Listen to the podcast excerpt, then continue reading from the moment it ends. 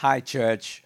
What a joy and a privilege it is for me to bring God's word on this special occasion, Father's Day. So I want to greet all the fathers in the house, especially Pastor Cheng Lai, Pastor Benny Ho, who are dear to me. Thank you so much for the opportunity to minister God's word in the house in FCC.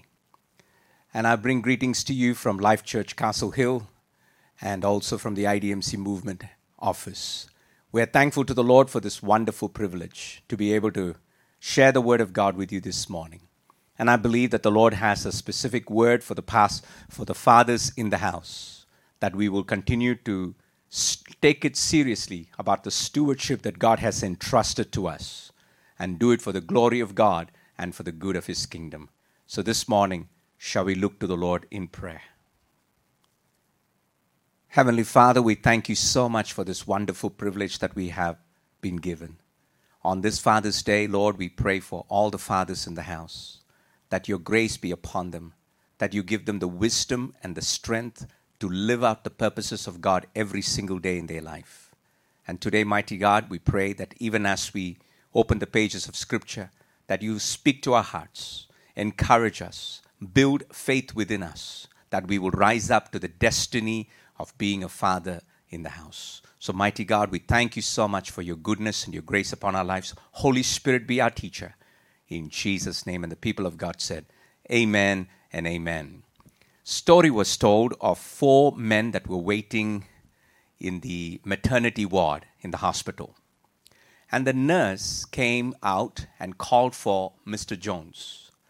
And the nurse said, Mr. Jones, your wife had just given birth, and she has given birth to twins. And Mr. Jones said, Oh, how ironic. I work for Double Choc Chip Cookie Factory, and now I have twins. Then later on, um, the nurse came out and said, Mr. Smith, your wife has given birth, and she has given birth to triplets. And the man said, Oh, wow, that's interesting because I actually work for 3M Company. Uh, later on, the lady came out, the nurse came out and said, Mr. Johnson, your wife has given birth to quadruplets. Oh, wow, that is really interesting because I work for Four Seasons Hotel, the man said. Finally, when the lady came out, the nurse came out to share the fourth good news to the fourth man. The man ran out. He didn't want to hear the news, he just ran. He ran and he ran.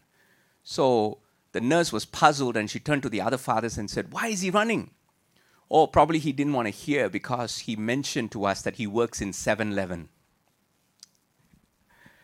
I want you to listen to me carefully.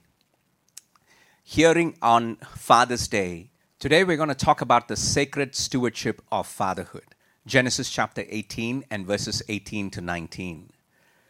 In the year 2009, Ric Elias was flying in an aeroplane in New York. He was sitting in 1D and he was able to see the attendants in front of him. All of a sudden, the engines switched off and the attendants' faces turned red. Now, this is what happened in the midst of it, there was smoke inside the cabin, and all the passengers were panicking. Suddenly, the pilot mentions, brace for impact. Now, this is the moment that he recollects and he says this three things he could think about. One, in that moment, he recognized that his life was over and he regretted all the things that he didn't end up doing. Secondly, it also, he was thinking about his relationships and how ego has got in the way of his relationship with his wife and with his friends. Thirdly, he was regretting that he had never been a good father and he wished that he could have been a good father. The plane eventually descended and landed in Hudson River. And everyone survived. And Ric Elias got a second chance to relive his life. Now, every Father's Day, there is an annual reminder for you and me. And the reminder is this for us to evaluate how we are stewarding our role and responsibility as fathers. So, this morning, I'm going to take you to a text in Genesis chapter 18 and verse 8 and verse 9, because in these two verses, the Lord speaks something concerning Abraham's destiny, Abraham's purpose, and Abraham's legacy. And I want you to catch this because It is a sacred responsibility that God has given us. And in these two verses, you realize what is that purpose for which God has entrusted this to us. Look at this. Since Abraham will surely become a great and mighty nation, and in him all the nations of the earth will be blessed. For I have chosen him so that he may command his children and his household after him to keep the way of the Lord by doing righteousness and justice, so that the Lord may bring upon Abraham what he has spoken about him. In these two verses, I've highlighted three prepositional phrases for you in him, after him, and about him. Why? Because in these three propositional phrases, they act as a reminder for us to recognize the stewardship that God has given us when it comes to fatherhood. In him, after him, about him. So, in this Father's Day, I want us to reorientate our hearts back to God. I want us to reevaluate our commitments as fathers so that we can embrace the promise of life, so that we can enhance the prospect of legacy. And thirdly, we can encounter the power of lordship. I want you to catch these three things because that is three key reminders for us in this Father's Day. Number one, embrace the promise of life. In Him, all the nations of the earth will be blessed. You know, earlier this year, I was at a funeral of a co worker and a dear friend of mine, Dr. Bobby Rigoso. Three years prior to that, he joined our church. But I knew him for 15 years. He was a GP, he was a practicing GP, well loved in the community, and he deeply cared for his patients. And for more than 25 years, he's been a GP. But 15 years ago, he invited me to come and preach in his church. He was an elder in the local church. But three years ago, he came and joined our church. And he went through the Bible college that we have. We have three years of courses in our Bible college, Maximize Life Bible College, where the first semester itself deals with the inner life. And he went through that process and he wanted to have a meeting with me. So I met with him and his wife. And in that meeting, this is what, uh, this is what uh, I recognized. One, he had gone through cancer, and the doctors had given him seven, uh, two years to live but he had already survived that two years. Now he is in the fourth year or something. And this is what he was uh, facing. The medical board decided to revoke his license. He wanted to be a doctor and practice and be a fruitful, productive person, but the medical board revoked his license. The insurance company did not want to pay him because they think he's fit to work, but the medical board thinks he was not. But this is, was his conundrum. And there was a deep seated emotions of disappointment, anger, denial, all of that. And when I met him by the grace of God, we invited him to come on board and I started this journey together. And by the grace of God, I'm, I shared this at his funeral that the Lord gave us a grace to reorientate his heart back to God and, and also to disciple him afresh. And in the process, this is wonderful thing that happened his inner life was restored. He, he was able to let go of everything that was happening around him and trust the Lord and became rested in God, knowing who he is. And that is the key. He became fully, he recognized that his inner life needed to be rebuilt in the Word of God and in the sovereignty of God. And once he came to that place, he came on board, he started to serve as college director for us. He not only became our college director, but he also was our IDMC movement network director. And he was networking with churches that wanted to become intentional in their disciple making. And he's a dear friend. So I shared this in his funeral, and his sons came out and gave an outstanding tribute to him. And they were saying how the father had been a man of God who rested, and from a doctor, he became a pastor. And he led leaders towards the IDMC vision. And I'm, the reason I'm sharing this is because many times men place importance on uh, what we do. The identity is tied to our work. And when that is taken away from us because of circumstances of life, we crumble like a $2 suitcase. I want you to listen to me carefully because life is not what happens to you, life is about what happens in you. And that is the key truth that the Lord was highlighting here as well. So when you think of life, I think of life like what my, uh, my spiritual father, Reverend Edmund Chan, uh, always talks about. There are three structures to life. What are the three structures? There's a superstructure of life, there are structures to life, and there is substructure to life. Superstructure is what you call a public world, what people see about your life. It is your achievements, it's your accolades, it's your accomplishments, isn't it? But there is that's the superstructure. But then there is a structure about your life. It is your personal world.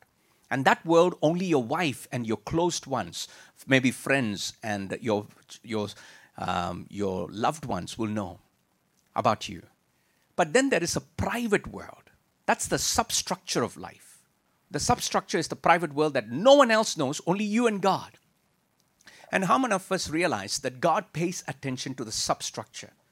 Because the substructure is where our character is formed. That's where the, the, the strength of our life is formed.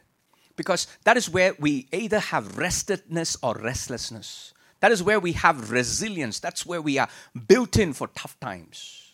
And that inner life is a place where God wants us to deal with because God focuses on the heart. God is not impressed by the work that we do. You know, listen to me carefully. The Bible says God doesn't look at the outward, God looks at the inward, isn't it? And here in this passage, very specifically, he speaks about Abraham's inner life. He says, In him, all the nations of the earth will be blessed. So I want to highlight this point. What matters to God is the life we live within. And so he was asking Abraham to pay attention to the life we live within. Because most men, if, you, if you're honest with ourselves, we are caught up with building the superstructure. And we tend to ignore what is of ultimate importance. Story was told of uh, uh, King Shah Jahan. In the year 1629, he built a tomb for his beloved wife, one of his favorite wives. And he built a tomb and uh, he wanted to build it a great memorial. And in the book Coming Home Timeless Wisdom for Families, Dr. James Dobson shares this poignant story when Shah Jahan started to build this tomb as a memorial for his wife, he was so caught up in the, in the, in the construction. So, what they did is they put the casket in the middle of the ground and, they, and the work started to happen around it. So, as they were trying to build this Taj Mahal, in the process of time, this is what happened. One day, Shah Jahan was walking through the garden and he stumbled upon a wooden box. And so he called the workers and asked them to throw it out. It was months later before they recognized that what they threw out was actually the wife's coffin. And why is this important? It is important because in the process of the details of construction, they forgot why they are building it. Listen to me carefully. That's how life is. And that is why God brings back the focus in Abraham's life. Surely Abraham will be a great and mighty nation. Surely he has a destiny, he has a purpose, he has a plan of God upon his life. But what is of ultimate importance is the life he lives within. Why? Because in him, all the nations of the earth will be blessed. So the emphasis is about what Abraham carried on the inside. I want to give you a principle here. God has chosen to bless the world through the fathers. If you're a father listening to me, listen to me carefully. God has chosen to bless the world through you. Why? Because in you, in your future, in you, you carry the potential, the seed, the promise of life. You carry that. And the way you live your life the way you live and leave a mark on this world is through your life and what you carry on the inside. And here God says, In Him, all the nations of the earth will be blessed.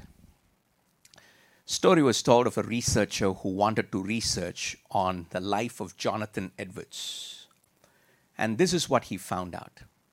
And then he also got curious and he wanted to find out about another man.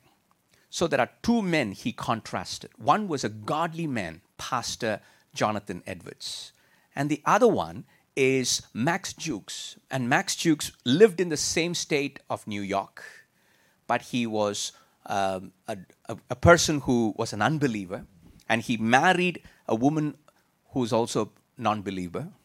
And this is what happened.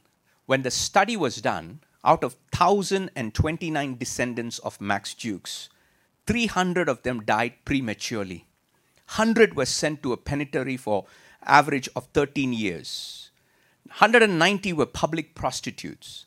100 were alcoholics.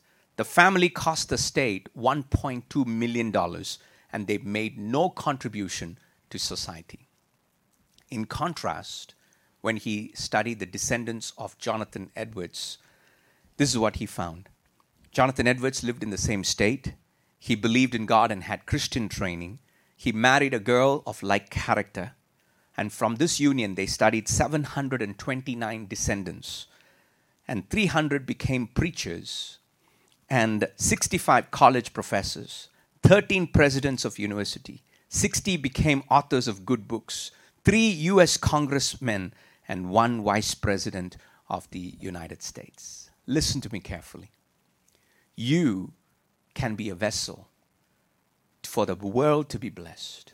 But it all comes back to where your focus is. If your focus is all about catching up with the Jones and building and, and, and living a life that is of superstructure, and you ignore what is of ultimate importance, which is the life you have within, you will have a destiny that may be impressive to the world on paper, but on reality, you would have missed the mark. And that is what God was challenging here. And he was speaking about Abraham. In him, all the, all the nations of the earth will be blessed. So embrace the promise of life within. Secondly, as we reorientate our hearts, we want to focus on enhancing the prospect of legacy. The Bible says, so that he may command his children and his household after him. Whenever you read that two words, so that, it is a purpose clause. In other words, this is the reason why God says, I have chosen Abraham. God says, I've chosen him for what? So that he may command his children and his household after him. When you think of this, so that always speaks of purpose. You know, when I was growing up as a young boy in India, I loved the writings of Dr. Miles Munroe. He's the one who really championed in my earlier formative years in ministry of how to live a life of purpose and live a life of vision and live a life that is filled with uh, maximizing the potential that God has given you. And in his book on purpose, he writes this seven principles of purpose. Let me give this to you. So I want you to take it down. One, God is a God of purpose. Our God is a God of purpose. He doesn't do anything without a purpose. So nothing in life is without purpose. Thirdly, not every purpose is known. Isn't that true? You don't know the reason for why God created uh, mosquitoes. There was a young boy that ran and asked me, Pastor, why did God create mosquitoes? They bite me at night and and make me lose my sleep. Listen, there is a reason for everything, but not every purpose is known. Fourthly, it says, where purpose is not known, abuse is inevitable. For everything, God has a purpose, but when the purpose is not known, abuse is inevitable. What is abuse? Abuse is abnormal use. If you don't know what the use is and you use it for something else, it's the abnormal use. That's abuse. If you do not know what is the use of husband and you abuse him, it's like abnormal use. That's the key, right? So abuse is inevitable. If you want a thing to know that if you want to know the purpose of a thing, never ask the thing.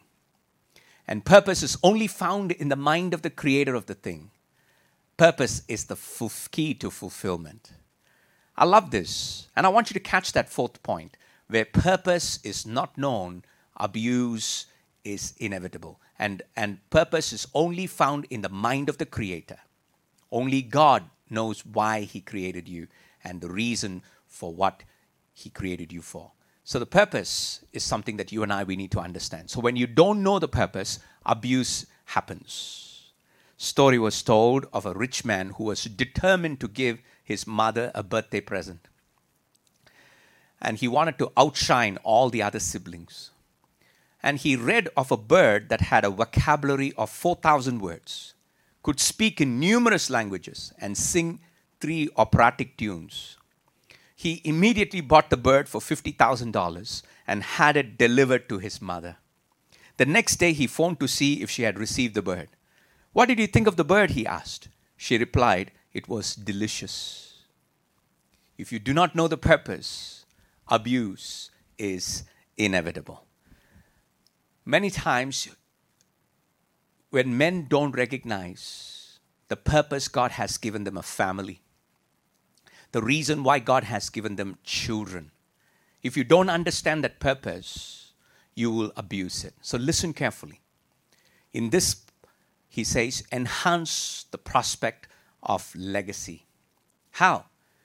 Because so that that he would command his children and his household after him.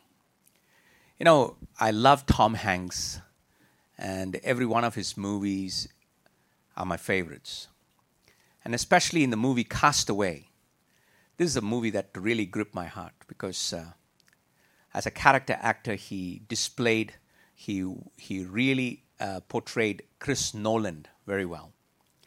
Now, Chris Nolan, I'm going to give you the summary of this movie, so it's a spoiler alert. Chris Nolan worked for FedEx, and as a, a manager who manages the parcels, the movement of parcels. He was a man of precision and timing. Everything ought to be done at proper time because the whole concept of FedEx is that the parcel will be delivered tomorrow.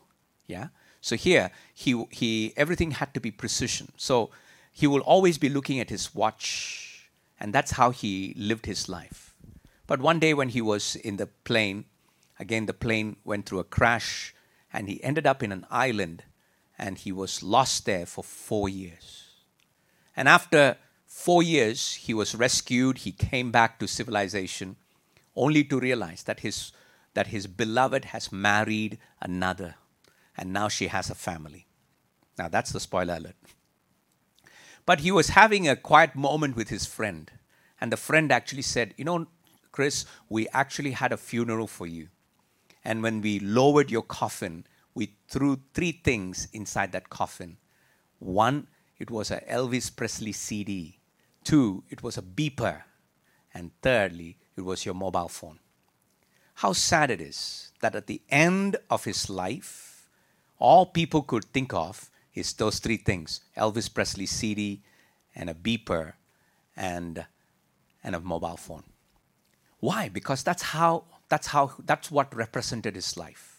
I want to give you two key questions to ask yourself here.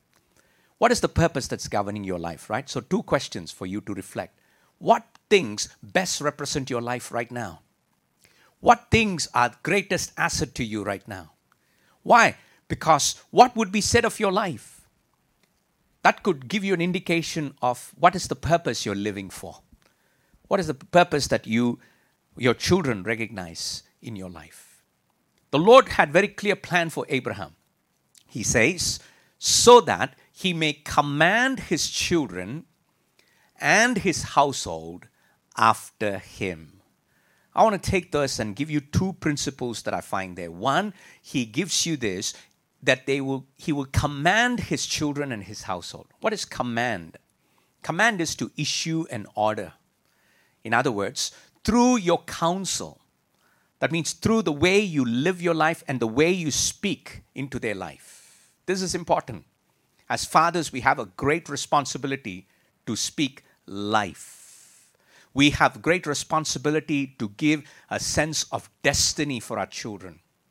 Uh, their faith is actually it's something that they take from us. So you and I, we need to recognize that you as a father has been chosen by God for a specific purpose. And that purpose is to lead them, to impart to them life, to give them a sense of destiny. You know, when I when I think of some of the characters in the Bible, the Bible says that Rachel um, gave birth to a boy, and she gave birth to him in much pain, and that pain eventually killed her. So she gave birth to a son, and then she looked at that son and named him Benoni. In other words, a child of my pain, son of my pain. And then the nurse brought the baby out and told Jacob that his beloved wife Rachel had passed away, and this is the baby, and she named him Benoni, son of my sorrow. You know what Jacob did? He took the baby in his hand, and immediately he spoke. No, no, the baby will never be called Benoni, but instead he will be called Benjamin. What Benjamin means is that he's the son of my right hand, he's the son of my strength. Listen to me carefully. It is the father's responsibility to speak life. You command your children. That's what the Bible says here to Abraham. He will command his children and his household after him. Through the words you speak, through the way you speak life into them. You know, I'm thinking of uh, Jacob towards the end of his life. In Genesis chapter 49, he gathers all his children and all his grandchildren. And family by family, they come into his presence. Now, Jacob recognized that his time to, be, to go into the presence of God, to be buried with all his forefathers, has come. So he musters all the strength that he can.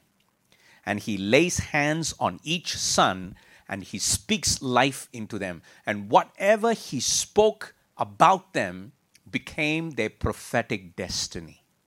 Listen to me carefully. Fathers, you have the opportunity to speak life into your kids. You are able to speak life in such a manner that they can change the course of their life because they will begin to believe that my father believes in me. I have the father's blessing upon my life. They will rise up to that. And that is what happened in Genesis 49.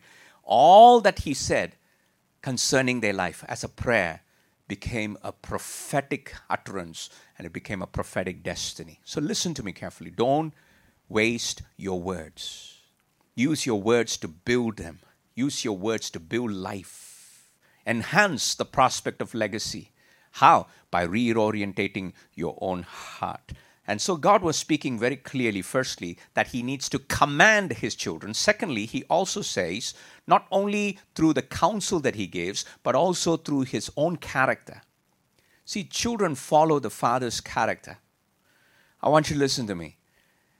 He says, after him. The word after him is very important because it implies that there's a legacy that you leave behind. That you leave behind a legacy to keep the way of the Lord. They will keep the way of the Lord if they see you keep the way of the Lord. That's why you, how you live your life in front of them matters, not only through your words, the counsel you give, but also the way you lead your life through the character that you display.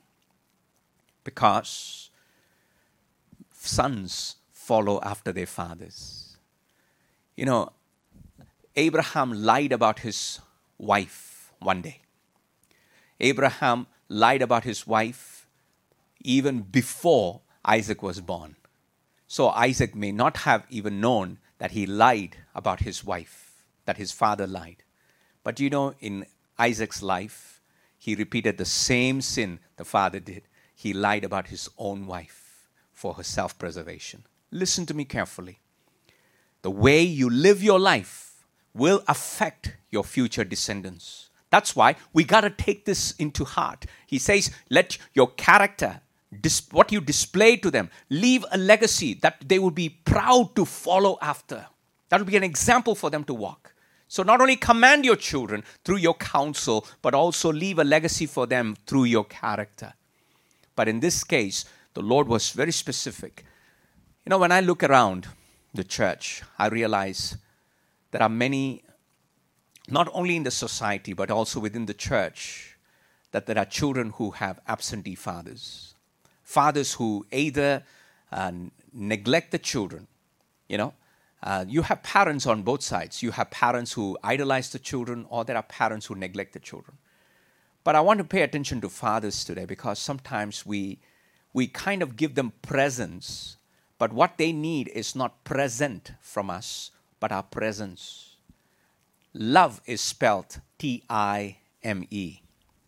Study was done, and this is what they found. The average child spends 25 minutes a week in close interaction with their parents and 25 hours in close interaction on social media. Listen, a survey was done where 300 7th and 8th grade boys kept accurate records of how much their fathers actually spent time with them over a two week period. Most saw their father only once at the dinner table. A number never saw their father for days at a time. The average time a father and son were alone for an entire week was seven and a half minutes. How sad is that? That the greatest responsibility God has given to us, we're not speaking into their life. We're not modeling that life after them. We got to listen. See, sometimes the, these studies, these are empirical evidence. I want to give you some more. Dad spends eight minutes on uh, a day talking to their children on average. Working mothers spend about 11 minutes a day. And stay at home moms spend less than 30 minutes a day. See, that's why you, you, you, you they, even though you are in the house, doesn't necessarily mean that you are actually inputting directly into your children's life. So listen carefully. You and I, the way we speak and the way we, the steps that we take are being observed. How we speak and what we speak and the steps that we take. Why? Because someone is always coming behind us. A man was crossing a field to a tavern one day when he looked behind him and saw his son. And the son said, Look, dad, I'm following in your footsteps. The dad immediately turned around and went back home. Why? Because they are following after your steps. So be careful how you speak and what you speak at the same time where your steps lead you, because they are coming after you. One other survey says this if both the parents were faithful to the Lord, 93 kids, 93% of the kids remain faithful to the Lord. Wow. Two parents faithful to the Lord, 93% of the kids remain faithful. If one parent was faithful, the figure dropped to about 73%. When both parents are moderately faithful, it dropped to 53% of the young remained faithful. But both parents were only occasional attendees. They are nominal Christians. That figure dropped to about 6%. Your children will follow your leading. So listen to me carefully. You and I need to pay attention to this. There's a story in the Bible of the life of Eli. Eli is a priest, but he had two sons. The Bible calls them worthless sons. And he was a complacent father. Listen to these two verses that I'm going to read. 1 Samuel chapter 2 and verse 12 says, Now the sons of Eli were worthless men. Why were they worthless? They were worthless because they did not know the Lord. And whose job is this? He's a priest, he ministers to everyone else. But at his own home, there was no testimony.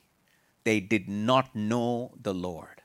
So 1 Samuel chapter 3 and verse 13, the Lord says this I declare to him that I'm about to punish his house forever for the iniquity that he knew because his sons were blaspheming God and he did not restrain them. Look at the indictment from the Lord. He says he did not restrain them. This is what happens that when you remain quiet, you don't take that responsibility to command your children and your household with your life, with your conduct, with your character, and with your counsel. You became complacent and they become worthless, and the Lord holds that against you.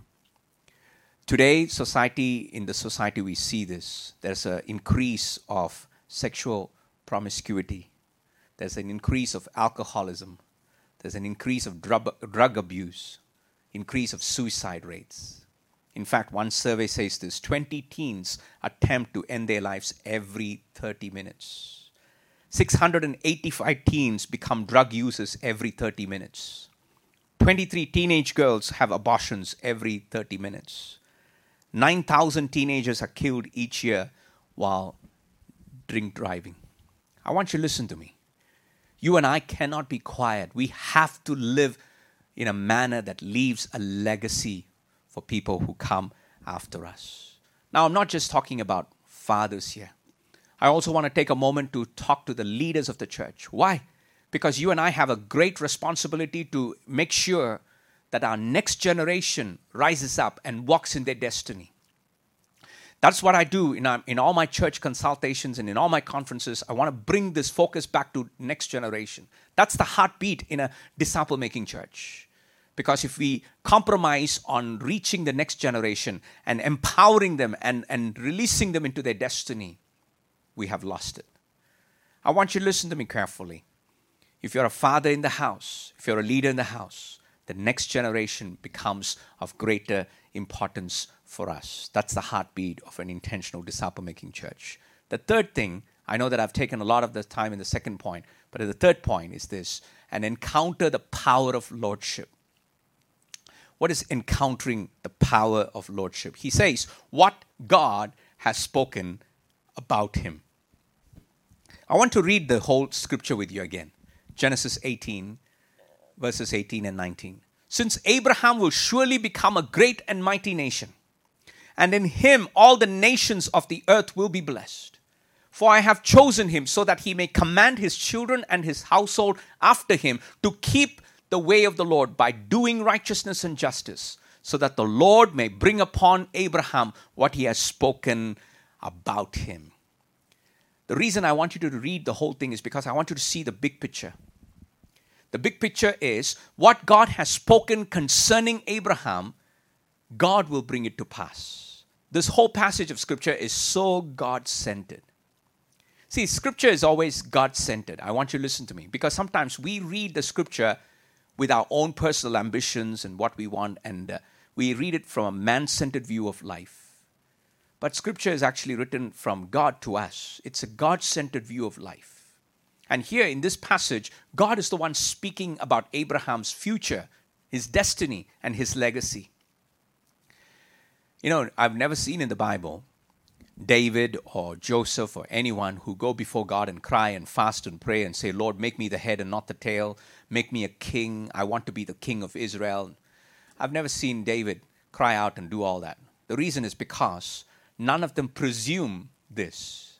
It is something that is bestowed upon you. In, in, in, only in the modern Christianity, we have all this selfish, self centered ambition um, that's guiding in our pursuits, even godly things. But in the olden days, they had this understanding that promotion comes only from the Lord. It is God who raises you up for the destiny that He has. Here in this passage, God is the one speaking about Abraham's life, and God says, This Abraham's life, I will do this. And I want you to see three things from this passage of Scripture as you, as you read it together with me. Look at this. It says, So that, the second time the word so that appears. He says, So that the Lord may bring upon Abraham what he has spoken about him. Meaning, the Lord has spoken certain things about Abraham. What is that? It is the Lord's guarantee. What is the guarantee? The guarantee of God's promises. God has spoken, and those spoken words are rooted in divine promise. And the divine promise here is God says, I will bring to pass all that I have spoken. In other words, God guarantees that God will bring the purposes of God, the promises of God come to pass. So it's a guarantee of God's promise. The second thing is, he says that the Lord may bring upon. In other words, the Lord, you know, the Lord is the one speaking here, and he refers to himself as the Lord may bring upon. In other words, the Lord says, I guarantee you with my presence. Not only the promise, but also presence. What is the presence here? The presence is the self existent one, God Himself, the covenant God. You know, when the word you when the word is Lord, Lord is a covenant God. That means he, he's a covenant God who has made a covenant with you and he gives you a covenant promise and he will bring you into a covenant destiny. And here in this case, he says, The Lord says this. That means he guarantees, he self guarantees that he will do it with his promise and with his presence. Thirdly, he also says that the Lord may bring upon, may bring upon Abraham what he has spoken about him. May bring upon means that the Lord guarantees that he is solely responsible to fulfill the plan and the purpose and the destiny upon Abraham. In other words, God guarantees by his power. So, one is the guarantee that comes from God's promise. Second is the guarantee that comes from God's presence. And now, God's power. And God says, I'm going to give you this power. What is that power? The power is that I will fulfill this destiny that is upon Abraham's life. You know, the whole chapter of Genesis, chapter 18, the whole chapter is a God centered chapter. It is about a godly man and his interaction with God when I look at the whole chapter, I divide that whole chapter into four phrases. I want to give you this. One, uh, the whole chapter 18 is about Abraham. Firstly, God comes and meets Abraham in his house, and Abraham hosts him and hosts a meal. So, Abraham is showing hospitality. In other words, he was a practical man. You see how practical Abraham is in hosting the presence of God. Secondly, God bestows upon him certain promises where Abraham suddenly becomes a privileged man. So he's not only a practical man, but a privileged man because he's hosting God, and God is now talking to him about the future. And wonderful, God gives him promises. Thirdly, it is that Abraham becomes a proved man. In other words, he's an approved man of God. That he proved to the Lord that he can receive. He, there, is a, there is almost like an entrustment. God has a confidence. There is a divine confidence upon Abraham that God says, This man will do what I ask him to do. Look at how sure it is written here. The assurance is seen in this verse. It says that, to, that he will command his children and his household after him. In other words, they will keep the way of the Lord. There was almost like an assurance that God has that this man will do it. And surely he did, because in Genesis chapter 22, you find that Abraham's almost sacrificed Isaac, and Isaac cooperated with the father to be sacrificed. And you can see how the household are walking after God. Hallelujah. And here, this is the key. In Genesis chapter 18, you not only see Abraham as a practical man, but you also see him as a privileged man, an approved man. And fourthly, you also see him as a praying man. Because after this passage of scripture, the Lord reveals to Abraham what he's going to do in, in, in Sodom and Gomorrah. And Abraham starts to intercede, pray, pray for his family, Lot. I want you to listen to me carefully. So, this whole passage of scripture is, a, is about a righteous man who is walking with the Lord. So you cannot take this out of that context and say this applies to everybody. It only applies to you if you are walking with the Lord. Listen. Abraham was a man who had a relationship with God. He walked with God. He had a powerful encounter. He had a Lord above his life. And because he had a Lord about his life, that Lord said, I have called you, I've chosen you, and now I'm giving you this promise and the guarantee of my presence and my promise and my power that I will fulfill the destiny in you and through you. Surely, Abraham will become a great and mighty nation. Why? Because the Lord and him are walking together.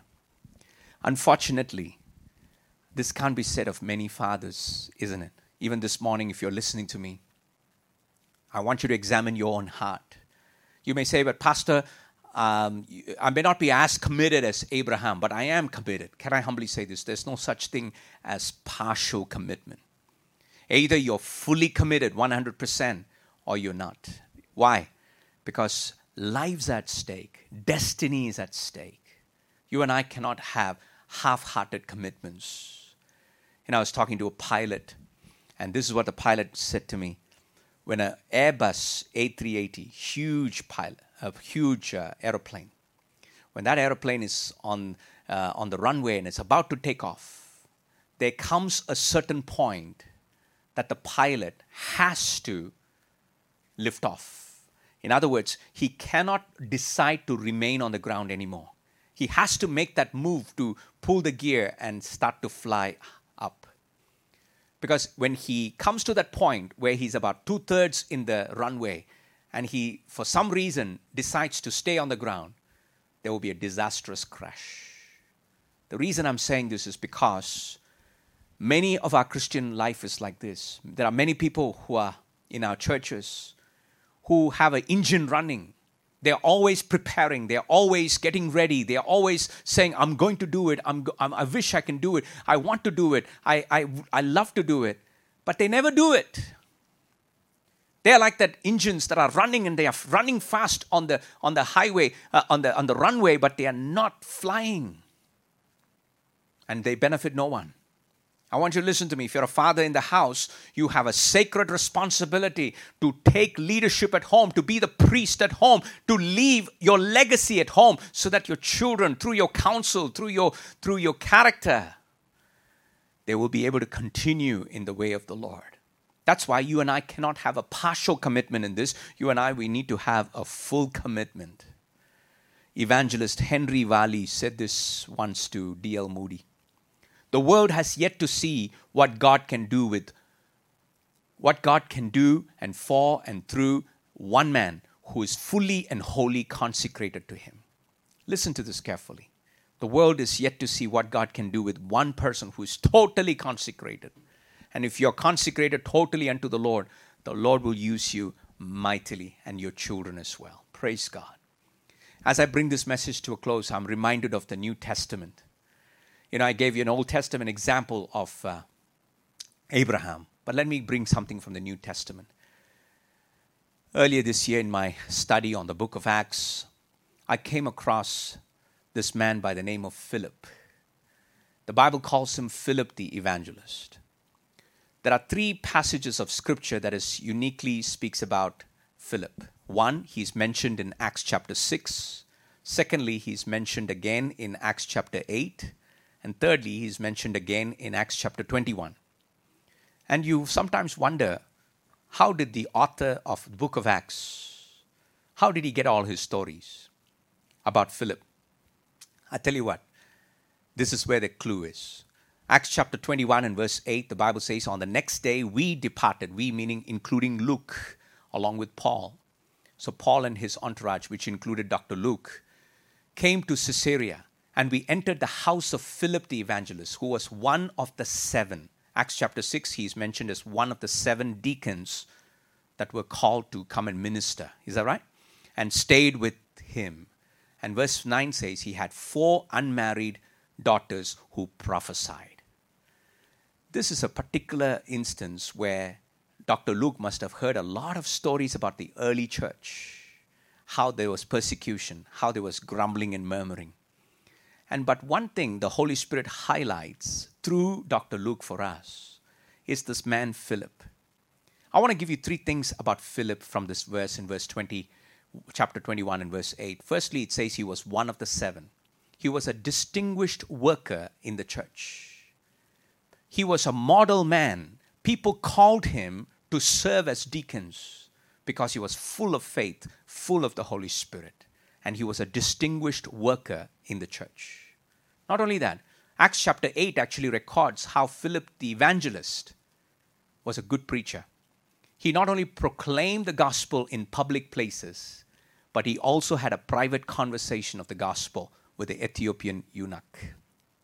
Acts chapter 8 talks about Philip the evangelist. So he was not only a distinguished worker in the church, he was also a dynamic preacher in the world.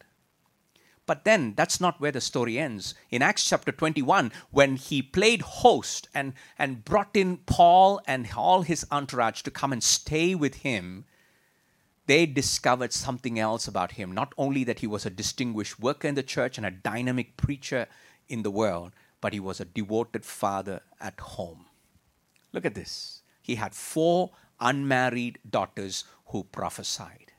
Four daughters. I don't know why his wife is not mentioned, but the Bible is silent about his wife, but the Bible says about his daughters.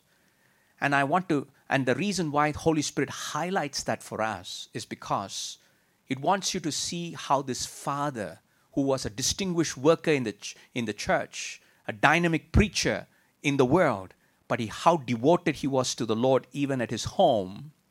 And as a result, his offspring, they walked in the ways of God there are three things that's mentioned about these daughters. four unmarried daughters. Unmarried in that sense, they are virgins. In other words, the world, the culture is impure. In the midst of impurity, because in the culture there was adultery, fornication, and homosexuality. But here in Philip's house, in the midst of such culture, there was a countercultural life of purity. That's the first thing. They were virgin daughters.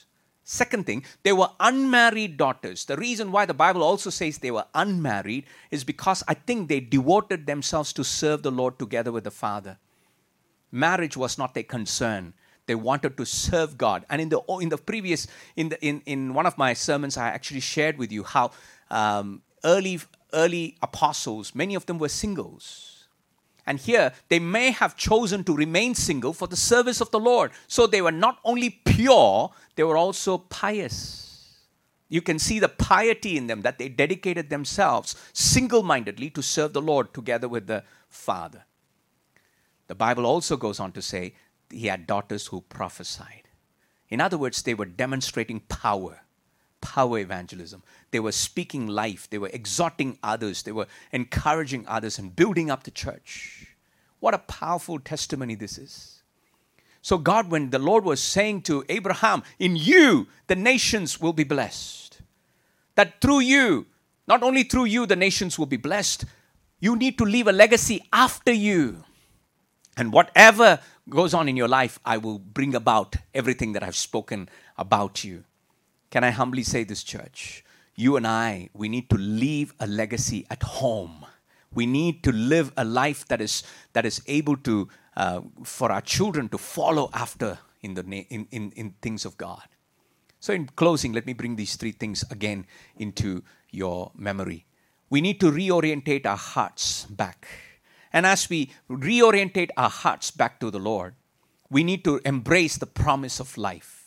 But I want you to think about this. Your life is not without Christ, your life is in Christ.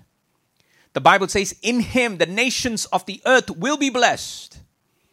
And you know what? That in Him the nations of the earth will be blessed. The Bible calls it in Galatians chapter 3 and verse 8. You go with me to Galatians 3 8. It says, Scripture, foreseeing that the God would justify the Gentiles by faith, preached the gospel beforehand to Abraham, saying, In you shall all the nations of the earth be blessed. All the nations will be blessed through you. That was the gospel. Abraham believed that. And you know what is that blessing that the whole world will receive? It is the seed of Abraham. And Christ calls himself the seed of Abraham. It is Christ Jesus. So, in you and I, we need to come back to this that how will we walk in our destiny? How will we fulfill the sacred responsibility that's given to us as fathers? The only way is if we come back to Christ. And that's why I want to give you these three things embrace the promise of life in Christ, enhance the prospect of legacy in Christ, and encounter the power of lordship in Christ. For there is no blessed destiny without Christ. It is only in Him that we will have the promise of life. That only in Him we will have the prospect of legacy. That only in Him we have the power of Lordship because He will fulfill His destiny in our lives. You and I have to give ourselves completely to Him. Hallelujah. In closing, let me say this. There are four movements I see in discipleship. Since you are in a disciple making church, pay attention to this. Through Jesus Christ, you and I are saved. Through Jesus Christ, we come to salvation. We are not only saved through Jesus Christ, but we are also saved for Jesus Christ. For Him, we are saved. In other words, we are saved to do His will. We are saved to make Him known around the world. Thirdly, it is not just through Jesus Christ and for Jesus Christ, we are also called to live with Jesus Christ. With Jesus Christ. In other words, that's the third movement in discipleship that we learn to journey with Him every single day. With Him in intimacy, walking with Him, learning from Him.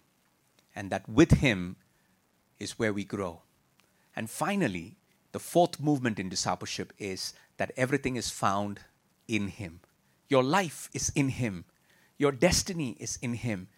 So, in other words, you begin to discover that your identity is in Him, your security is found in Christ, that your significance is found in Christ, that your satisfaction in life is found in Christ. And the moment you recognize this, that you are through Christ, you're saved, you're saved for Christ, you're saved to walk with Christ, and that you're saved to experience life in Christ, that in Christ you have everything, then you will not be walking mundane in your life. You come back every single day and you say, Lord, here is my life. I give it to you. I want to walk with Jesus. I want to live my life in Jesus. And the, re- and the reality is this, church, that God has placed you in Christ Jesus. And in Christ Jesus, you have the promise of life. And you have the prospect of legacy. And you have the power of lordship that God will fulfill his plan and his purpose. So submit to him and fully yield to him. So, fathers, listen to me. Give yourself completely to Jesus this morning. And if you're listening to me and you have never made that decision to receive Jesus as your Lord and Savior, I want to give you an opportunity to commit your life to Christ today. Ask the friend that invited you to church, just ask him to lead you in a prayer because you, you need to know the gospel. The gospel is that God loves you and that God sent his only Son to die for you, to redeem you from your sin, and to help you to join the family of God. So now you belong to him. So come and give your life to him. Amen. Let's pray. Heavenly Father, I thank you for this day. Thank you for speaking to our hearts through your word. We pray that we will continue to give our hearts completely to Jesus. And I pray for every father in this house that, Lord, that we will give our hearts back to Jesus. That we will take stock of our, the way we steward our role and responsibility as fathers that on this Father's Day we will make a commitment to give ourselves totally to Christ and also to leave a legacy in our household. That we will steward the responsibility that He has given to us. That we will command our children through our counsel, through our character, that we will lead and we will leave a legacy for them. In the way we speak and what we speak and the way we lead our lives and through our steps that we take, that we will leave a mark for them Father, we pray that in all things we know that we can't, only you can. So we look to you and we ask that you will work in us and through us, mighty God. And you will fulfill the plan and the purpose that you have spoken concerning our lives and concerning our families. So I speak life to every family. And I pray your blessing upon every father. Bless them with your wisdom and bless them with your grace that they will rise up and walk in destiny in Christ in Jesus' name. And the people of God said, Amen and amen. Receive this benediction. The Lord bless you and keep you. The Lord make his face shine upon you and be gracious to you. The Lord lift up his countenance and give you his peace. In Jesus' name, amen. Shall we give the Lord a clap offering, church? Hallelujah. We love you. God bless you. And happy Father's Day.